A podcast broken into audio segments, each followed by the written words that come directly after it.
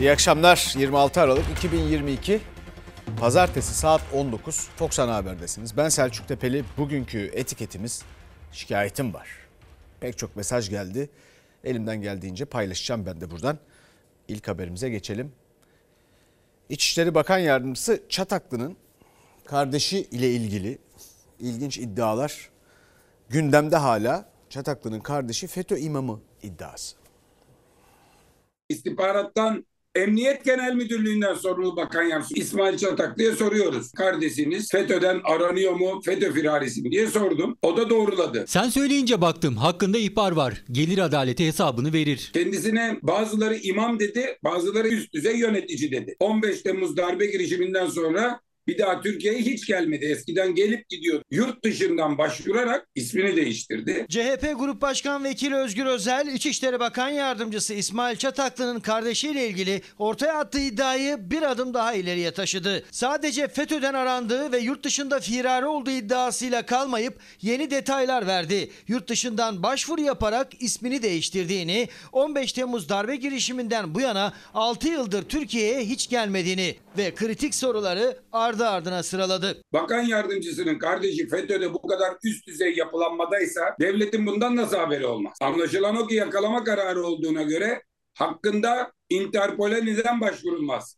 Kırmızı bülten talebinde niye olunmaz? Kendisinin iadesi niye talep edilmez? Edilmiş midir, edilmemiş midir? Edilmediyse niye edilmemiştir? Edildiyse hangi tarihte edilmiştir? FETÖ'cü teröristlere gelince birçok Avrupa ülkesinde ellerini kollarını sallayarak özgürce gezebiliyor. Üç gün önce Erdoğan firari FETÖ'cülerle ilgili Batı'yı suçlarken Özgür Özel, Çataklı'nın kardeşiyle ilgili can alıcı soruları hem İçişleri Bakanı Süleyman Soylu'ya hem Dışişleri Bakanı Mevlüt Çavuşoğlu'na birer soru önergesiyle resmi olarak da sormaya hazırlanıyor. İsmail Çataklı kardeşi için gelir adalete hesabını verir demişti. Özel yeni iddiaları sıralarken yurt dışından başvuru yapılarak nasıl kimlik değiştiriliyor diye sordu. İsim soyisim değişikliği. Bunu da Dışişleri Bakanlığı'ndan soracağız. Hangi ülkede hangi konsolosluğa başvurarak yapılmıştır? Hakkında yakalama kararı olan birisinin yurt dışından konsolosluklara, büyükelçiliklere başvurarak isim değişikliği yaptırma imkanı var mıdır? Yoksa nasıl olmuştur? Varsa bu bir güvenlik zafiyeti değil midir? Arananların izini kaybettirmesine yönelik bir iş değil midir? Özgür Özel bilgi ve belgeler elimizde dedi. Son soruyu da İçişleri Bakanı Soylu'ya yöneltti. Yardımcınızı görevden alacak mısınız diyerek ve konuyu adım adım takip ettiklerinin de altını çizdi. Bu kişinin Avrupa ile Amerika arasında mekik dokuduğu ve halen daha mobilizasyonunun olduğunu biliyoruz. Bütün soruların sonunda gelir bir soru daha sorulur. Süleyman Soylu'ya bu bakan yardımcısı halen daha bu görevde devam edecek mi? Süleyman Bey için hiçbir sakıncası yok biliyoruz. Bu konuyla ilgili bir takım bilgi ve belgelere sahibiz. Resmi yollardan gidiyoruz. Onların açıklamalarını bekliyoruz. Çarpıcı iddialar ve kritik sorulardan sonra gözler şimdi İçişleri ve Dışişleri Bakanlarıyla İçişleri Bakan Yardımcısı İsmail Çataklı'ya çevrildi. O zaman iki soru da biz soralım. Avrupa'da elini kolunu sallayarak gezenler arasında bu isim var mı? İkinci soru bu dosyalar önümüzde diyor. Bütün dosyaları da veriyoruz diyorlar hükümet tarafı. Cumhurbaşkanı Erdoğan sık sık dile getiriyor. Peki bu dosyalar arasında bu kişinin, bu kimsenin dosyası da var mı? Yoksa Cumhurbaşkanı Erdoğan'ın arkasından iş çeviren kabinesinde insanlar mı var? Basit sorular. Gerçi hiçbirine cevap yok. Şimdi başka bir yalanlanmayan iddiaya gelelim. Üç gündür bu da yalanlanmıyor. İstanbul Büyükşehir Belediye Başkanı Ekrem İmamoğlu'na hapis cezası kararı yani mahkeme kararı öncesi sarayda Cumhurbaşkanlığı Sarayı'nda bir İmamoğlu toplantısı yapıldı mı yapılmadı mı? Sayın Erdoğan'ın başkanlığında işte Sayın Kalın'ın olduğu, bir bakanın olduğu, AKP sözcüsü Sayın Çelik'in olduğu bir heyet verilen cezanın seçim stratejisine ne getirir ne götürür bu- bunları tartışıyorlar. Neden susuyorsunuz? Seçilmiş belediye başkanımıza karşı kumpas mı kuruyorsunuz? Ekrem İmamoğlu hakkındaki duruşmada senaryosu sarayda yazılan bir tiyatro sergilenmiştir. İmamoğlu'na verilen hapis cezası ve siyasi yasak kararından bir gün önce Erdoğan başkanlığında bir iddiaya göre Esenboğa'da bir diğer iddiaya göre Beştepe'de kararın artı ve eksileriyle ilgili bir toplantı yapıldı mı yapılmadı mı? Siyaset kulisleri 3 gündür bu iddiayla çalkalanırken iktidar iddialar karşısında sessiz. Sayın Erdoğan'ın işi zor. Tarzan zor da. Herkesin bildiği sır. Sır olur mu? Yani açıklamalarından da zaten e, suçluluk psikolojisini anlıyorsunuz. İmamoğlu ve etrafında ona destek veren kimi siyasiler mağdura yatmayı tercih ettiler. Bekir Bozdağ sen cevap ver. Hep beraber tartışılmadı mı bu konu? Recep Tayyip Erdoğan artısını eksisini düşünelim dedi mi demedi mi? Muhalefet 13 Aralık'ta Esenboğa Havalimanı'nda İmamoğlu gündemli toplantı yapılıp yapılmadığını Cumhurbaşkanı Yardımcısı Fuat Oktay'a sordu. Meclis gündemine soru önergesiyle taşıdı. Gazeteci İsmail Saymaz toplantıya Cumhurbaşkanı Sözcüsü İbrahim Kalın, AK Parti Sözcüsü Ömer Çelik, Genel Başkan Vekili Numan Kurtulmuş, Genel Başkan Yardımcıları Hamza Da, Mustafa Şen ve seçim kampanyasından sorumlu Ertan Aydın'ın katıldığını Erdoğan'ın bu karar bizi nasıl etkiler sorusuna Ertan Aydın'ın bu karar çok aleyhimize olur dediğini iddia etmişti. Muhalefette cezayı İçişleri Bakanı istedi diyor. Süleyman Soylu ceza verilsin dedi mi demedi mi? Ve gidip de Bahçeli'ye yarın böyle bir karar verilecek diye konuştunuz mu konuşmadınız mı? Sayın İçişleri Bakanı ile ilgili öyle bir rivayet kulağımıza çalınan ısrarla e, Sayın İmamoğlu'na ceza verilmesi noktasında görüşü, talebi, düşüncesi olduğu ifade ediliyor. Ne kadar doğrudur, yanlıştır Dünyanın en hızlı haber yalanlama merkezi İletişim Başkanlığı da 72 saattir suskun. Devletin zirvesinin Ekrem İmamoğlu'na siyasi yasak cezası verileceğini bilerek duruşma öncesi toplantı yaptığı ortaya çıkalı 3 gün oldu. Bu skandala suskunluk her yerde sürüyor. Son bir haftada yaşananlar bile altılı masanın organik değil tamamen inorganik yani naylon tamamen proje mahsulü bir yapı olduğunu göstermiştir. Erdoğan'a şu çağrıyı yapıyorum. Eğer sen gerçekten millet iradesine inanıyorsan ve güveniyorsan kurşun askerlerini yargıcından bürokratına hepsini geri çek. Derhal İstanbul Büyükşehir Belediye Başkanlığı ve İstanbul'daki bütün belediyeler için hemen seçime gidelim. Yüreği varsa, cesareti varsa açıkça meydan okuyoruz. Karardan bir gün önce İmamoğlu gündemli toplantı iddialarına iktidar sessizliğini korurken karar siyasi diyerek günlerdir iktidarı suçlayan CHP lideri Kılıçdaroğlu bu kez gazetecilerle buluşmasında şaşırtan bir çıkış yaptı. Erdoğan'a İstanbul genelinde seçim yapalım resti siyaseti konuşturacak. İşte burada da yine yeni sorular. Efendim projelerden filan bahsediliyor. E olabilir orada naylon proje filan. Peki burada yargıyı da kuşku altında bırakacak, zor durumda bırakacak bir iddia var. Orada da öyle bir proje var mı? Anketlere nasıl yansıyacağına bakan, ondan sorumlu isimler, stratejistler, AK Parti'nin ileri gelenleri, yöneticiler, katılımcıların analizi böyle. Ve bu eğer bir mahkeme kararı açıklanmadan önce gerçekleşmişse burada büyük mesele var. Günlerdir, haftalardır yargıya ne kadar bu durumun kendileri tarafından düzeltilmek zorunda olan bir durum olduğunu anlatmaya çalışıyorum. İşin ilginç tarafı buna muhalefet tarafından mesela Kemal Kılıçdaroğlu her şeye bir takım yeni projelerle ortaya çıkarak bir şeyler söylüyor, ekliyor. Fakat benim anlamadığım şu. Zaten söz konusu yargı kararı ceza muhakemesi kanunun 289. maddesi ile 188. maddelerine aykırı. Yani 9 kusurlu hareketten biri. Yani mahkeme kararı veren mahkeme heyeti yasalara uygun oluşmamış. Bu davanın yani Ekrem İmamoğlu davasının başından sonuna tekrar duruşmaları yapılarak baştan başlaması gerekiyor. Bu kararın da başka hiçbir başvuruya gerek olmaksızın bozulması gerekiyor. Çünkü kararı veren yargıç duruşmalara girmemiş. Ve bu kadar da ülkeyi meşgul eden bir karardan bahsediyoruz. Böyle yasaya aykırı bir durum var. Yedek hakim de yok. Durum gayet basit. Şimdi dolayısıyla bütün bunlar yargının düzeltmesi gereken şeyler. Yargı kendini düzeltecek ve bu ülke için bu çok önemlidir.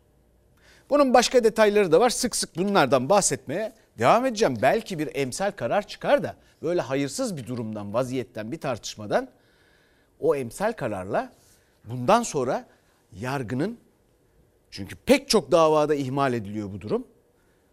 Doğru yola girmesi yargı tarafından, yargı mensupları tarafından bu ülkenin kıymetli yargı mensupları tarafından sağlanır. Ve bir duruşmaya başlayan yargıç onu bitirir. Eğer bitiremiyorsa da yedek hakim olur. Bir de başka bir mesele var. Şimdi onu birazcık hazmetip düşünmemiz lazım. Efendim bu seçim isteği nedir? Kemal Kılıçdaroğlu'nun İstanbul için. Ben, ben anlamadım. Üstünde ya bir takım fikirlerim var ama daha tam anlamadığım için bir şey de diyemiyorum. Yani tuhaf bir şey. Bu karara söz etmiyor, söz yok. Zaten bozulmalı. Fakat bir İstanbul seçimi enteresan. Bakacağız ona. Bakacağız. Siz de düşünün. İlginç yani. Efendim şimdi gelelim 28 Şubat davasından hükümlü emekli kor general Vural Avar biliyorsunuz cezaevinde hayatını kaybetti. Bununla ilgili başlayan bir tartışma var. Sürüyor. 11 komutan daha cezaevinde. Avukatlar onların da yaşları 80'in üzerinde olduğu için yaşa bağlı sağlık sorunlarından bahsedip gündeme getiriyor. Fakat komutanlar da afla filan çünkü affedilecek bir şeyleri olmadığını düşünüyor. Adalet arıyorlar. Fakat durum şu. Adalet Bakanı adli tıptan şikayetçi hem de öyle sözlerle ki inanamazsınız yani. İnanamazsınız şimdi haberde göreceksiniz. Anayasa Mahkemesi bir buçuk yıldır yeniden yargılama taleplerini gündemine almadı. Komutanlarsa adalet bekliyor. Çetin Doğan açısından cezaevinde tek başına çorabını dahi giyemeyecek bir e, durumda olduğunu da ifade etmek lazım. Pantolonu çıkarıp giymekte İhtiyacı, zorlanan evet. insan var ama içeride kalabilir diye raporlar geliyor. Ya bu adam nasıl içeride kalacak? Adalet Bakanı Bekir Bozdağ pantolonunu bile giyip çıkarmakta zorlananlar var itirafında bulunarak ciddi sağlık sorunlarına rağmen cezaevinden tahliye edilmeyenler için suçu Adli Tıp Kurumu'na atarken 28 Şubat davasından tutuklu emekli Orgeneral Çetin Doğan, Genelkurmay eski Genel Sekreteri Erol Özkasnak gibi isimlerin avukatları da komutanların sağlık durumuna dikkat çekti. Çetin Doğan cezaevine girmeden önce bypass geçirdiğini, bu bypass neticesinde kalbiyle ilgili problemler yaşadığını, belinden bir ameliyat olduğunu ifade etmek lazım. Benim içim sızlıyor. Kendi kendini, hayatını idame ettiremeyecek e, insanlar var. kıyafetlerini giyerken zorlandığını hepimiz biliyoruz. 28 Şubat davasından hükümlü 85 yaşındaki emekli kor general Vural Avar'ın cezaevinde yaşamını yitirmesi üzerine başladı tartışma. Aynı davadan tutuklu 11 komutan daha cezaevinde. Fevzi Türkeri, Erol Özkasnak ve Cevat Temel Özkaynak'ın avukatıyım. Kronik birçok rahatsızlıkları var. Bypasslı olanlar var işlerinde. Gözleriyle ilgili çok ciddi rahatsızlığı olanlar var. Adli Tıp Kurumu'na sevk işlemleri gerçekleştiriliyor. Cezaevinde olmasıyla evde olması arasında herhangi bir fark yoktur. Kararlar veriliyor. Rapor çıkmayınca savcının yapacağı bir şey yok. Raporu verenler de tıbbın diyor kuralları bunu gerektiriyor diyor. 28 Şubat davası avukatları yaş ortalamaları yaklaşık 80 olan komutanlar için cezaevinde kalabilir raporu veriliyor derken bakan Adli Tıp Kurumu raporlarını işaret etti. Hasta ya da yaşlı olanlar Cumhurbaşkanından af talep etmediği sürece yapacak bir şey yok derken avukatlar Cumhurbaşkanının reysen af yetkisini kullanabileceğini söyledi. Cumhurbaşkanının önüne bir dilekçeyle bu konunun gitmesi gerekmiyor. İnfaz savcılıklarına yapılmış olan birçok başvuru var. Avar'a dileği ilettik. Müracaat etmesi gerekiyor sürecin başlaması için. Başlangıçta müracaat etmedi. 2022'nin Şubat ayında Vural Avar Paşa'yı ziyaret ettim. Niçin içeride kaldığını bile bilmiyordu. Cumhurbaşkanına bir mektup yazdım. Af yetkinizi Vural Paşa açısından kullanın diye yazdım. Cevap geldi mi? Cevap gelmedi. Adalet Bakanı Bekir Bozdağ Vural Avar için af talebi yok demişti ama avukat Aykanat Kaçmaz 2022 Şubat ayında Cumhurbaşkanına af için mektup yazdığını ama cevap gelmediğini belirtti. Kimse bizim kapımızı çalmadı sözü doğru değildir. Ben çaldım işte kapılarını. Yaklaşık 500 gündür e, cezaevindeler ve Anayasa Mahkemesi'nin kendileri hakkında vermesi beklenen hak ihlali kararını bekliyorlar. Çetin Doğan tarafından da yine bu konuda yapılmış olan herhangi bir af başvurusu söz konusu değil. Komutanların sağlık durumu konuşulurken avukatları komutanların sağlık nedeniyle değil Anayasa Mahkemesi'ne yapılan hak ihlali başvurusunun bir an önce karara bağlanıp tahliye edilmesini istiyorlar. Af talebinde bulunmayacaklarını söylüyorlar. Cumhurbaşkanının affının suçu kabul etmek anlamına geleceğini söylediler. Biliyorsunuz, hatırlıyorsunuz belki de hatırlamıyorsunuz bilmiyorum. Ben hatırlatayım. Rahmetli Erbakan için böyle bir uygulama yapılmıştı. Hatta kanun da öyle mi çıkmıştı tam hatırlamıyorum şimdi. Kenan Evren için de galiba 75 yaşın üstünde 3 yıldan az ceza alması kaydıyla ya da 75 yaşın üstünde ve bir rapor alabilirlerse alınırsa adli tipten bu gerçekleşiyor. Fakat o raporlar anladığımız kadarıyla tıkanıyor. Şimdi gelelim İstanbul Büyükşehir Belediyesi 2008 yılında Ensar Vakfı'na bir yurt binası kiralıyor. Çok uzun yıllar boyunca yani 49 yıllık filan. Sözleşmeye göre bu, bu kiralama işleri de çok acayip yani bu 49 yıl filan. Böyle bir yetkisi olmamalı kimsenin bu ülkede ya. Bu nasıl ya? Bu insanlar bu hayatın bu kadar uzun ileriki gelecekteki bir vaktine göre nasıl bu ülkede bir şeyleri kiralıyorlar? Evet sözleşmeye göre yalnız öğrencilerden yurt ücreti alınmayacak. Alınmaması gerekiyor fakat ortaya çıkmış ki 5 yıldır öğrencilerden bu vakıf ücret alıyor. Demiş ki kiralarken öğrencilerden ücret almayacaksın ama şu anda öğrencilerden ücret alınıyor. İstanbul Büyükşehir Belediyesi'nin halkın parasıyla yaptığı ve bu nedenle öğrencilere ücretsiz olmak şartıyla yurt hizmeti vermesi için 2008 yılında Ensar Vakfı'na kiraladığı binada öğrencilerden yıllardır yurt ücreti alındığı ortaya çıktı. Üstelik sözleşmeye aykırı ücret bu yıl için 25 bin lira. Vakfın belediyeye ödediği kira ise aylık 12 bin lira. İlçe Milli Eğitim Müdürlüğü'ne verilen yanıta göre Ensar Vakfı son 5 yıldır öğrencilerden yurt ücreti alıyor. Kiptaş 49 yıllığına binayı kiraladığı Ensar Vakfı'na dava açtı. Yaklaşık bir yıldır bu mücadeleyi veriyoruz. Hukuki mücadelemizi sonuna kadar devam ettireceğiz ısrarlı bir şekilde. Vakfın kız öğrenci yurdunun bulunduğu bölge okullar bölgesi ve çevreye baktığımızda Başakşehir'in yeni ve gelişen bölgesi burası. Binalara baktığımızda yeni yapıları görmekte mümkün. Ve vakfın ödediği kirayla bölgedeki kiralar arasındaki farksa neredeyse 10 kat. Şu anki raiş değeri 120 bin 130 bin TL arası. 2008 yılında da cüzi bir kira bedeliyle İstanbul Başakşehir'deki 120 kişi kapasiteli yurt binası için İBB vakıflarla açık arttırma usulü görüştü. Ücretsiz yurt hizmeti şartıyla 3600 liraya Ensar Vakfı'na kiraya verildi bina. Ensar Vakfı da ticari değil hizmet amacıyla diyerek taahhütname verdi. Öğrenciye bedelsiz verileceği şartıyla tahsis edilmiş yurt kiralanmış ama öğrencilerden para alındığına ilişkin çok ciddi ihbarlar var. Vakfın çevresindeki benzer binaların kirası 120 bin liradan başlıyor. Hemen 250 metre ilerideki bir binadaysa İstanbul Büyükşehir Belediyesi'ne bağlı İSMEK'te kiracı ve aylık 146 bin lira kira ödüyorlar. Hayat boyu İstanbullulara ücretsiz eğitim vaadiyle İstanbul Büyükşehir Belediyesi'nin binasında kiracı olan vakıfsa kiracılık sözleşmesine aykırı davrandı ve ücretsiz vermesi gerekirken artık öğrencilere parayla yurt imkanı sağlamaya başladı. Mülki müfettişlerin raporuna göre 2018 yılında yıllık 6800 lira, ardından yıl yıl 7000, 8050, 10000 ve bu yıl 25 bin lira yurt ücreti alındığı resmi olarak belgelendi. İstanbul Büyükşehir Belediyesi'nin eski yönetiminin usulsüz kiraladığı tek bina bu da değil. Belediyenin konut şirketi Kiptaş'a göre. Geçmişte yapılan ve bugünkü yatırım maliyeti yaklaşık 350 milyon TL olan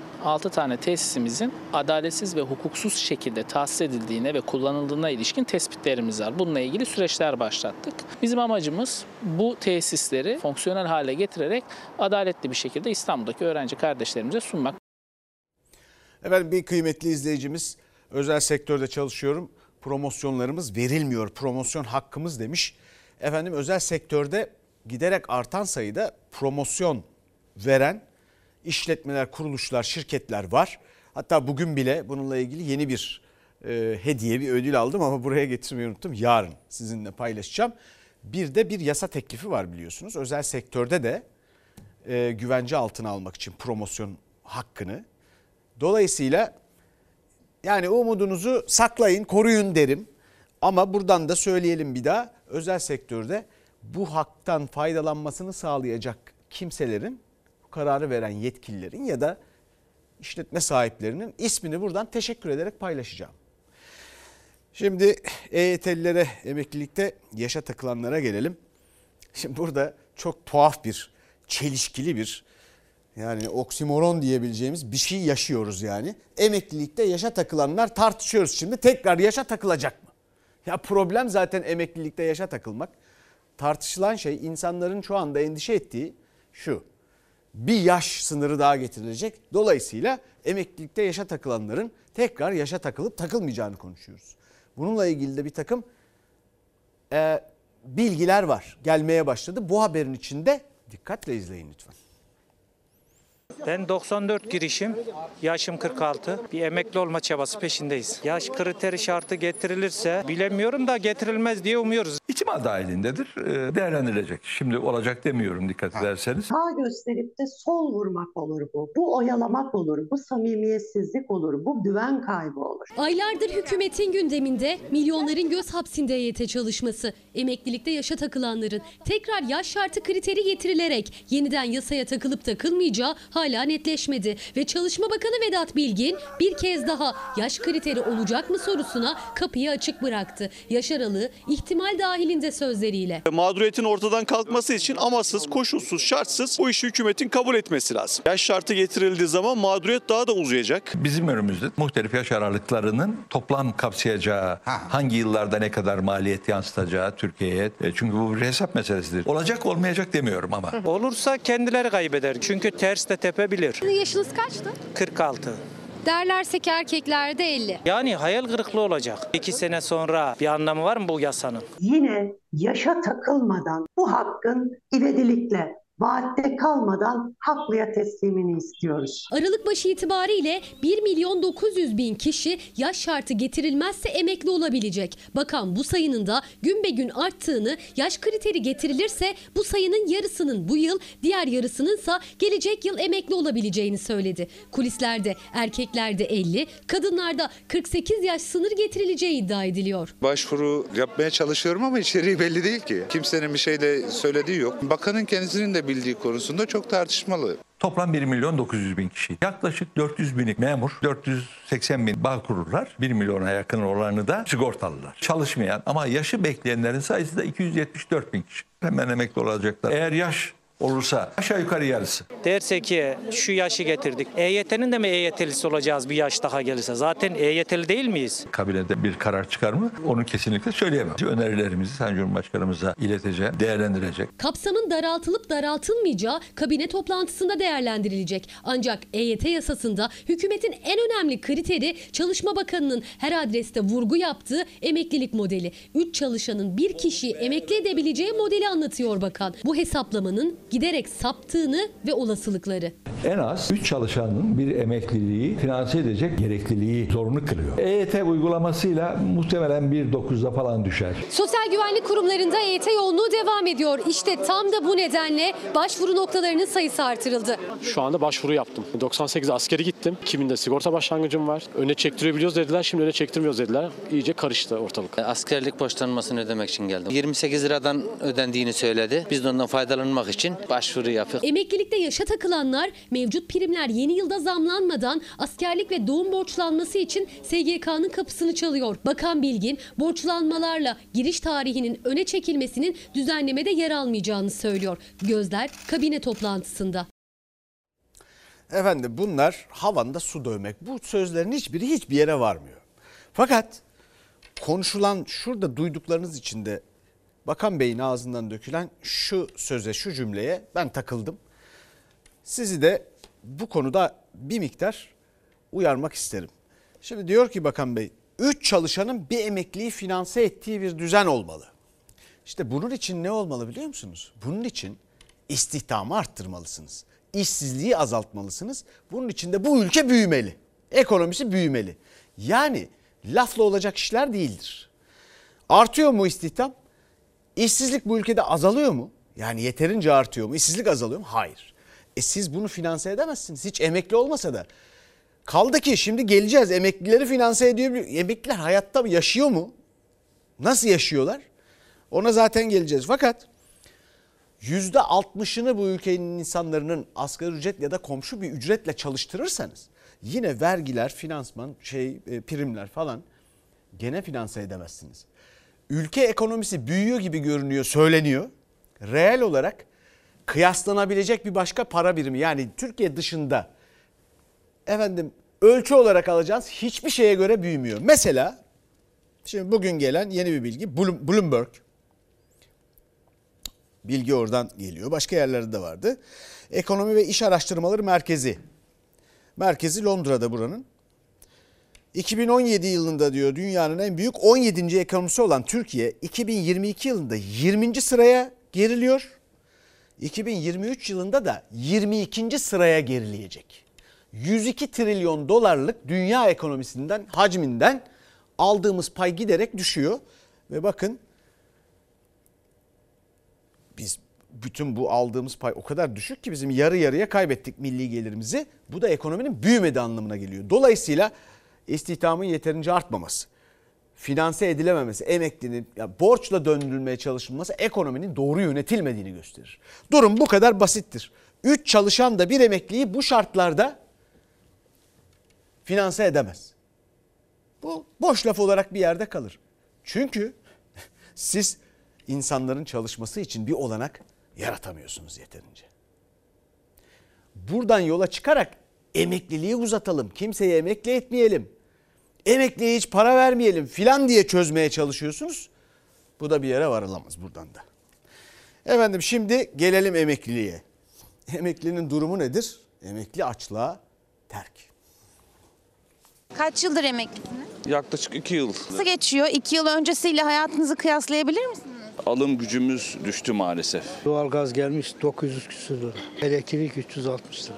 Su 200 küsür lira. Emeklilikte yaşa takılanlar mağduriyeti çözüldüğü anda Türkiye'nin bir numaralı gündemi düşük emekli aylıkları olacak. Emekli olmak için gün sayan yüz binlerce EYT'liye mevcut koşullarda asgari ücretli ise 2800 lira emekli maaşı bağlanacak. O da 3500 liraya tamamlanacak. Çünkü emekliler için aylık bağlama hesabı 2008 yılında değişti. Eğer değişmeseydi 3500 liraya tamamlanan en düşük emekli maaşı zaten 4687 lira olacaktı. 2004 yılına kadar en düşük emekli aylığı asgari ücretin üzerindeydi. 2004 yılından sonra artık emekli aylıkları asgari ücretin altına düşmeye başladı. 20 yıl önce 2002'de asgari ücret 184 liraydı. En düşük emekli maaşı ise bunun üstündeydi 252 liraydı. Bugün tam tersi asgari ücret emekli maaşının çok üstünde. Hatta yeni yılda 8506 liralık asgari ücretle makas daha da açılacak. Yeni yılın rakamlarına göre asgari ücret 8500 lira oldu. Emekli aylıklarının da sistem hiç değişmeseydi 10 bin lira 11 bin lira arasında en düşük emekli aylığı olurdu. En düşük emeklinin maaşının 8,5 olması lazım. Refah bir şekilde bir yaşamamız için 12-13 milyon lira. En düşük emekli maaşı asgari ücret kadar olsun diye CHP meclise kanun teklifi verdi. Bayram ikramiyelerinin de yine asgari ücrete yükseltilmesini istediler. Çünkü emeklinin alım gücü yıldan yıla eridi. En düşük emekli maaşının karşılığı 2012 yılında 466 dolardı. 2022 yılında 191 dolara geriledi. Ortalama emekli aylığı şu anda 4600, asgari ücret 5500 lira. Emekli aylığı hesaplama sisteminde değişiklik olmasaydı ortalama emeklilerin aylıkları 6-7 bin civarında olurdu. 25 yılını vermiş. Ayıptır ya. 3500 lira nedir ya? Şimdi kızım 3500 liraya kümes yok kiralık. Kümes. Emekler olarak insan onuruna yakışır bir seyyanen zam bekliyoruz. Türkiye Emekliler Derneği de ortalama %17'yi bulması beklenen enflasyon farkının açığı kapatmaya yetmeyeceği görüşünde. Tüm emekli maaşları için seyyanen zam talep ediyorlar. Devletin verdiği emekli maaşının patronun ödediği asgari ücretin altında kalmamasını istiyorlar. Asgari ücretli evinde aynı gideri yapıyorsa emekli olan vatandaşın da aynı gidere sahip. Diğerine sen idare et, diğerine işte ben sana birazcık para veriyorum demek değildir. Yani kişi de açlık düzeyinde, daha da altında. Ah bu ülkenin kıymetli insanları. Çok emekleriniz geçti. Bu ülke size çok şey borçlu. 13 milyon emeklimiz var ama Nazım Hikmet'in şu mısraları aklıma gelmeden edemiyorum yani bir yandan da. Kabahat senin demeye de dilim varmıyor ama kabahatin çoğu senin canım kardeşim. Nazım Hikmet. Geçelim şimdi sendika kavgasına. Bakan Bilgin ortaya bir şey attı devamı da gelmedi. 8 bin lira yeter diyen sendikaları açıklayın diye bekliyor herkes de. İşçi sendikaları dediler ki siz 8 bin liranın ne kadar üzerinde asgari ücret verirseniz biz o kadar zor durumda kalırız. Ne Türk iş, ne Hak iş, ne de disk onların hiçbirinden böyle bir talep gelmedi. Türk İş Başkanı Ergun Atalay'la konuştum. Ve işte bakanın söylediği gibi değil. Ergun Atalay diyor ki biz bunu 9 bin liranın altında olmaması gerektiğini iktidara söyledik. Bakanın konuşmalarıyla Ergun Atalay'ın konuşmaları tam birbiriyle çelişiyor. İlk kez orta sayfa programında Türk İş Başkanı Ergün Atalay, Fox Haber Genel Yayın Yönetmeni Doğan Şentürk'e konuşup Çalışma Bakanı Vedat Bilgin'in sendikaları zan altında bırakan 8 bin liranın üzerinde asgari ücret istemediler iddiasını yalanlamıştı. Bakan 3 gün sonra 3 büyük konfederasyonu hariç tutarak geri adım atmaya çalıştı. Kim o sendikalar sorusuna bu kez de Anadolu'daki isimsiz sendikaları adres gösterdi. Bu arada Ankara'da Türk İş ve Hak İş'in arası açıldı. Hak İş 9 bin lirayı alamayınca masadan kalkan Türk İş'i hedef tahtasına koydu, eleştirdi. Gelinen durumda o rakam bizim içimize silmedi. Türk İş masadan kalkmasaydı rakam belki de daha yüksek olabilirdi. Türk İş'in resmi teklifi 9 bin lira arkadaşlar. Verirlerse masaya oturup imzalarız. Vermezlerse o meselenin içinde olmayız. Sorumluluktan kaçmak, Türkiye'nin en büyük sözleşmesi niteliğindeki bir platformu boş bırakmak asla kabul edilebilir bir şey değil. Çünkü hükümeti orada işverenle baş başa bırakıyorsunuz. 8500 lira olarak mutabık kaldık. Milyonlarca işçiyi temsilen söz sahibi Türk İş masada olmadan sadece işverenle mutabık kalarak sözleşmeyi imzalayan Çalışma Bakanı Bilginse işçi sendikaları 8 bin liranın üzerinde bir rakam istemediler diyerek kendi sözleriyle akılları karıştırdıkça karıştırdı. Türkiye'de ilk defa burada söylüyor. 8 binin çok üzerine çıkmayın dediler. Konfederasyonlar, konfederasyonlar oluşturan sendika başkanları falan değil. Anadolu'nun muhtelif yerlerinde örgütlenmişler. Sendikacıların bize aksettir diyor. Çünkü bizim toplu sözleşmelerde aldığımız ücreti aşmanızı istemiyoruz. O zaman sendikalar fonksiyonsuz hale gelirler. 8 binin çok üzerine çıkmayın dediler. Nereden biliyorum sendikacıların istediğini? Bana mı geldiler onlar? Ben görmedim o insanları. Araştırma kapsamı içerisinde istediler. Bakan Bilgin net konuşmuştu. Toplu sözleşmeyle aldıkları ücretin üzerinde bir asgari ücret istemedi sendikalar diye ama sonra benimle konuşmadılar. Araştırma da ortaya çıktı diyerek düzeltti sözlerini. Disk ve Türk İş'e bağlı Türk Metal Sendikası çok az sayıda çalışanı olan iş yerleri hariç diğer örgütlü oldukları yerlerde asgari ücretin 3 katına kadar toplu sözleşme yaptıklarını, 6 ayda bir de düzenli olarak zam aldıklarını açıklayarak bakanın ilk iddiasını yalanladılar. Zaten Türkiye'nin en büyük sendikaları ve en güçlü toplu sözleşmeleri yapan sendikaları onlardan böyle bir talep gelmediğinin altını çizmek isterim. Bakan Türk İş, Hak İş ve Disk'i akladı ama 8 bin liranın üzerinde asgari ücret istemeyenler Anadolu'daki küçük sendikalardı diyerek topu yeniden sendikacılara attı. İnsan bakanlık yapan insanlardan biraz daha olgun yaklaşımlar bekliyor doğrusu. Yani bu ifade, bu iddia ne için ortaya atılmış olabilir ki? Neydi, amaç neydi? Devamı da gelmedi. Neyin lakırdısı bu? Hak işin ne dediğini de anlamak mümkün değil. Türk iş bir şey istemiş ve verilmiş verilmemiş. Türk iş bir şey istemiş bir pozisyon almış. Hak iş ne yapmış bilmiyorum. Bu kararı veren hükümet bunu elbette sorumluluğunu üstlenerek o masadan kalkacak.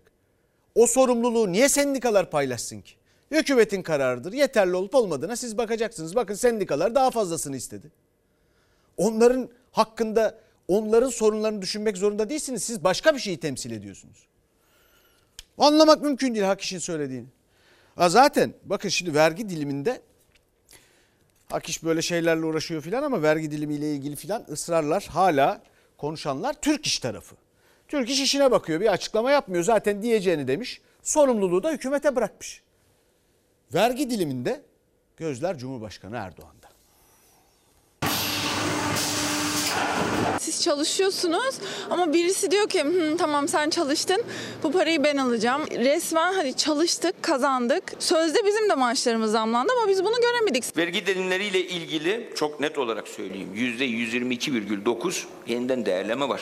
Adil bir vergi düzene gelene kadar her kapıyı çalacağız. Hazine ve Maliye Bakanı yeniden değerleme oranında arttırılacağına işaret etmişti ama hala 2023'ün gelir vergisi dilimleri açıklanmadı. Sendikalarsa vaat edilen oranı yetersiz buluyor. Asgari ücret pazarlık masasına vergi indirimi talebiyle oturan Türk İş'ten vergi resti geldi. Bunlar da yetmezse ne yapacağız biliyor musun? Sizi meydanlara çağıracağız meydanlara. Son yetki yine Cumhurbaşkanı'nda. Bu tutarı 31 Aralık tarihine kadar %50'sine kadar arttırmaya yetkili. Cumhurbaşkanı Erdoğan'ın vergi tarifesindeki dilimleri çalışanların lehine artırma yetkisi var. Eğer Nebati'nin söylediği gibi yeniden değerleme oranı uygulanırsa ilk dilimin sınırı 70 bin liraya çıkıyor. Erdoğan yetkisini kullanırsa 105 bin liraya. Bu her çalışanın daha geç bir üst vergi dilimine geçmesi yani maaşından daha az vergi kesilmesi demek. Çünkü bizim artık ne bütçemiz, ne gelirimiz, ne hiç giderimiz, hiçbir şeyimiz hiçbir şey yetmiyor, yetiremiyoruz. Cumhurbaşkanından bir inisiyatif kullanma beklentiniz var mı? Tabii ki de var. Gelir vergisi e, kaldırılması gerekiyor. Neden Cumhurbaşkanı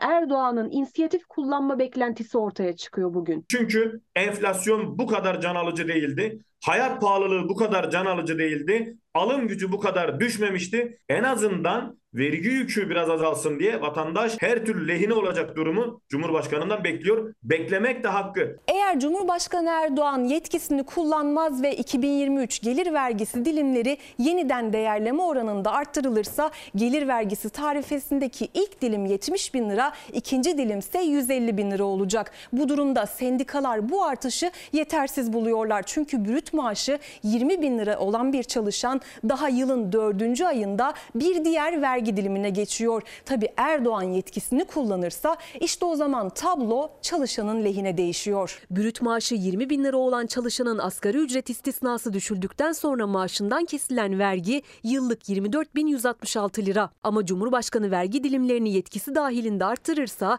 yani ilk dilim 70 bin lira değil 105 bin lira olarak uygulanırsa kesinti 20 bin liraya düşüyor. Yani 4 bin liraya yakın para çalışanın cebinde kalıyor. Bakın 20 yıldır bu kuruşu kuruşuna arttırılsaydı yeniden değerleme oranı bugün ilk dilim 2023 yılında 182 bin lira olacak. Vergileme sanatı kümesteki kazları bağırtmadan yolma sanatıdır da bordrollarda inanın tüy kalmadı et de bitti kemiğe kadar dayandı bu iş. Benim elime geçen paranın zaten %20'si, %25'i, %30'u vergi olarak gidiyor zaten. Satın aldığım her şeyde vergi ödüyorum. Ya sattığın ürünlerin vergisini azaltırsın ya da bu gelir vergisi olayını düzeltirsin. Bu ikisi birlikte olduğu zaman çünkü benim cebimde kalan tek şey kredi kartı borcu.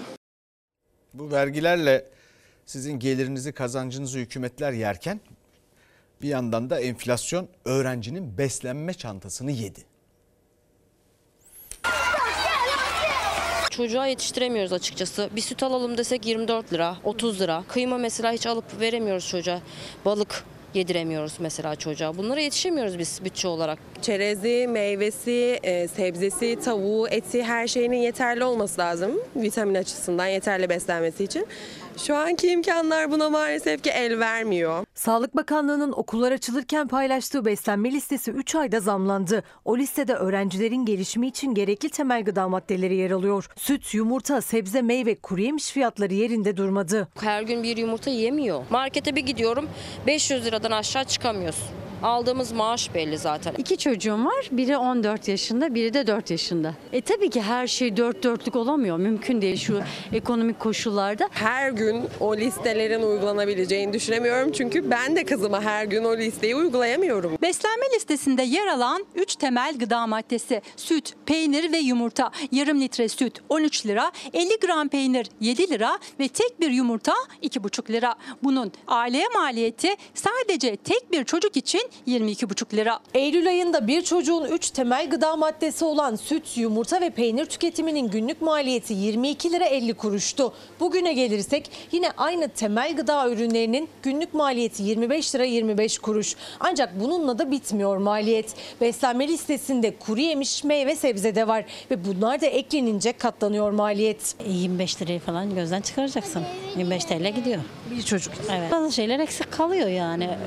Meyve koysan et koyamazsın. Yani öyle şeyler. Sadece 3 temel gıdanın bile tek çocuk için aylık maliyeti 675 liradan 757 liraya yükseldi. Eylül ayından bu yana Sağlık Bakanlığı'nın önerdiği beslenme listesinde zamlanmayan ürün yok. İşte bu yüzden veliler aylardır devlet okullarında bir öğün ücretsiz yemek olsun diye mücadele veriyor. Milli Eğitim Bakanlığı 6 Şubat'tan itibaren okul öncesine ücretsiz yemek verileceğini duyurdu. Talepse diğer kademelerde de uygulanması. İkinci dönem yani 6 Şubat'ta eğitim öğretim başladığı zaman Türkiye'deki tüm okullarımızda okul öncesi eğitimdeki tüm çocuklarımıza ücretsiz olarak yemek verir. Hiç yoksa bir öğün. verse çok iyi olur. Bütün öğrencilere verilmesi lazım. Mesela liseye giden oğlum var. Anne diyor çok pahalı. Kantinler de pahalı beslenme çantası hazırlamakta. Aileler çocukları sağlıklı ve dengeli beslenebilsin istiyor. Beslenme çantasına bir meyve koyuyoruz. Bir poşet, börek bir şeyler alıyoruz. İçerisine koyuyoruz meyve suyu ya da süt. Nereden baksanız 45-50 liraya 100 lira ikisine gidiyor. Mesela kuru yemiş bir şey alsak alamıyoruz. Ya neyi tartışıyoruz? Bizim yavrularımızın beslenmesini tartışıyoruz. Bir de bir sürü pazarlık. Ne pazarlığı? Milli Eğitim Bakanlığı falan bir pazarlık içindeler. 13 uçaktan birini sat çocukların karnını doyuralım ya. Ne olacak ki? Bu devletin itibarı o çocukların karnının tokluğuyla ilgili bir şeydir. Şimdi efendim Cumhurbaşkanı Erdoğan yerli doğalgazla ilgili müjdeler vereceğini açıkladı. Bir yandan da faturalar var. İşte üstelik doğalgaz hizmet bedeliyle ilgili bir zam var. Zam kararı var. Dolayısıyla soru da şu gaz mı müjde mi? Karadeniz'de keşfettiğimiz gazı milli sistemimize bağlamak için gece gündüz çalışıyoruz. İnşallah pazartesi günü bu konuda yeni müjdeleri milletimizle paylaşacağız. Eve gelsin görelim parayı öderken e, diyelim ki aa iyi ne güzel. Bunları bekleriz ama hayal gibi geliyor. Tüketici zamlı doğalgaz faturalarıyla kışın nasıl geçireceğini düşünürken gözler Cumhurbaşkanı Erdoğan'ın açıklayacağı müjdede. Daha önceki müjdelerin aksine bu kez faturalara yansımasını umut ediyor aboneler. İşte 1300 lira. 19 kez doğalgaz bulmuşlar bu 20 yılda. Daha faydalanamadık. İnşallah ömrümüz vefa eder. Bizim işimize yaramadıktan sonra hiçbir şey. Seçim zamanı yaklaştı mı petrol de buluyor, doğalgaz da buluyor, her şeyi buluyor. Türkiye'nin en soğuk şehirlerinden Erzurum'da müjdenin duyurusunu yaptı Erdoğan. Yüksek faturaları düşürmeye yetecek mi henüz belli değil. Karadeniz gazını kullanıma sunduktan sonra da milletimize vereceğimiz yeni müjdeler olacak. 700 lira. Tabii geçen sene karda buzda veriyorduk bu parayı. Daha şimdi bir hafta için verdik. Annem var yaşlı yanımda kapatamıyoruz. Minimumda yakıyoruz. Güzel havalarda kapatıyoruz. 1300 lira geldi. 1800 lira kardeşime geldi. İnanılmaz bir fiyat. Ve yani haftanın 10 günü evlerde yoklar en az. Dün okudum %80 küsür e, bir Hizmet bedeli zammı. hizmet bedeli zammı gelmiş bunun üstüne. Diyemiyorum yani mantıklı bir şey e, cümle kuramıyorum. Enerji Bakanı Fatih Dönmez Şubat ayına kadar doğalgaza zam gelmeyeceğini duyurmuştu. Faturalar değil ama doğalgaz hizmet bedellerine %84 zam geldi. Sayaç değişim bedeli 684 liraya, açma kapama bedeli ise 66 liraya yükseldi. 10 gün yaktık. 460 lira geldi doğalgaz. Kar kapıda biz donacağız. Daha artacak daha Allah'tan havalar güzel gidiyor. Yandık. Önceden 80'i 8'e bölüp yiyorduk. Şimdi 8'i 80'e bölüp yemeye çalışıyoruz. Dolayısıyla hayat zor. Evet ben bu doğalgaz e, kaynakları ile ilgili yeni kaynaklarla ilgili beklenti konusunda doğrusu umutlu olmak istiyorum. Pek çok da hızlı çalışma yapılıyor. Altyapı oluşturuluyor filan. İnşallah olur. Bulanların da eline sağlık. Devam edelim. İstanbul Kağıthane'de Yahya Kemal Mahallesi sakinleri TOKİ mağduru oldu. Kitty. Girip bakmak Ay, istiyorum. giremezsin. Örnek daireyi neden yaptılar? Örnekler senin ne Ay, işin? Ne demek? Şu anda 28 daire eksikmiş. 77 yaşındayım. Bu zamana kadar elin işinde çalıştım. 5 kat ev yaptım. Geldi evimizi sorgusuz, sualsız yıkıldı. Şimdi evimize iki daire vermişler Bodrum katta. 77 yaşında 50 yıldır oturduğu mahallede TOKİ mağdur oldu Mecburi Aydın. 5 katlı binasının yerine TOKİ zemin katta güneş görmeyen iki daire verdiği iddiasına göre. Sadece o da değil İstanbul Kağıthane Yahya Kemal Mahallesi'nde birden fazla evi, katlı apartmanları, dükkanları olanlar kentsel dönüşüm çıkmazına girdi. Çünkü TOKİ projesinde hesap şaştı. Daire sahiplerine yetecek kadar ev yapılmadı. 28 daire eksik, 28 hak sahibi evsiz kaldı. 28 eksik daire deniliyor. En başından beri belliydi. Yıkılan daire sayısı da belliydi. Yapılacak daire sayısı da belliydi. Kağıthane Yahya Kemal Mahallesi Mahallesi'nin 50 yıllık sakinlerinin binaları, daireleri, dükkanları riskli alan ilan edildi ve 2019'un Eylül ayında yıkıldı. Mahalleye TOKİ girdi ve 3 yıldır proje alanında inşaat devam ediyor. Yani binalar henüz tamamlanamadı. Evleri yıkılan mahalle sakinlerinin iddiasına göre daireleri eksik verildi. Bakan Bey geldi açılış yaptı e, çekilişte e, 10 kişiye teslim etti anahtarın 3 artı 1'leri 10 kişiye gösteriş olsun diye. Bir ay önce Çevre ve Şehircilik Bakanı Murat Kurum'un katılımıyla Kağıthane'de 18 blok 688 daire 57 dükkanlık TOKİ projesinin açılışı yapıldı. Kuralar da çekildi ama hak sahipleri evlerine kavuşamadı. 24 ay denildi. 24 ayda teslimat maalesef olmadı. 36 ay şu an 42. aydayız. Evlerimize hala giremedik. Konutlar vaktinde tamamlanamadığı gibi daireler de eksik inşa edildi. TOKİ'nin iddiasına göre proje alanından evlerin yıkılan mahalleliye yetecek kadar daire çıkmadı. Eksik dairelerin yerine diyorlar başka yerden proje vereceğiz diyorlar. Biz başka yerden proje istemiyoruz. Söz konusu 28 vatandaşımız iş yeri ve dükkanlardan hisse sahibi olmayı reddetmiş, kalan dairelerin sayısı kadar daire almayı talep etmişlerdir. Çevre Şehircilik ve İklim Değişikliği Bakanlığımız konuyu değerlendirmektedir. Kağıthane Belediyesi çözüm için Çevre ve Şehircilik Bakanlığı'nı işaret etti. Seslerini duyurabilmek için belediyenin kapısına çalanlarsa eli boş döndü. Güvenlik görevlileri görüntü alınmaması için müdahale etti. Biz vatandaşız burası da bizim. Belediye bahçesi. Dışarı Ne demek niye konuşturuyorsunuz Tamam da ya? Biz burası biz vatandaşız kibarca- konuşacağız tabii ki. Haklarımızı arıyoruz ya. Tamam hakkınızı arayabilirsiniz. Tamam sen beni çekiyorsun şu an. Beni çekiyorsun. Niye çekmeyeyim? Müdahale ediyorsun. Efendim Amerika kar altında soğuk 50 can aldı. Ülkenin her tarafı neredeyse buz kesiyor. Ama bakın şimdi insan da korkuyor başa gelir mi ileride diye. Trafo merkezleri dondu, milyonlarca kişi elektriksiz kaldı. Son 45 yılın en şiddetli kar fırtınası Amerika Birleşik Devletleri'nde onlarca kişinin ölümüne yol açtı. ABD meteoroloji uzmanlarının nesilde bir kez görülebilen diye nitelediği soğuk hava ve kar fırtınasıyla boğuşuyor. Kuzey kutbundan gelen soğuk hava dalgası Güneyde Amerika'nın Meksika sınırına kadar tüm eyaletlerde etkili oldu. 48 eyalette sıcaklık sıfırın altına düştü. 55 milyon kişi soğuklardan etkilendi.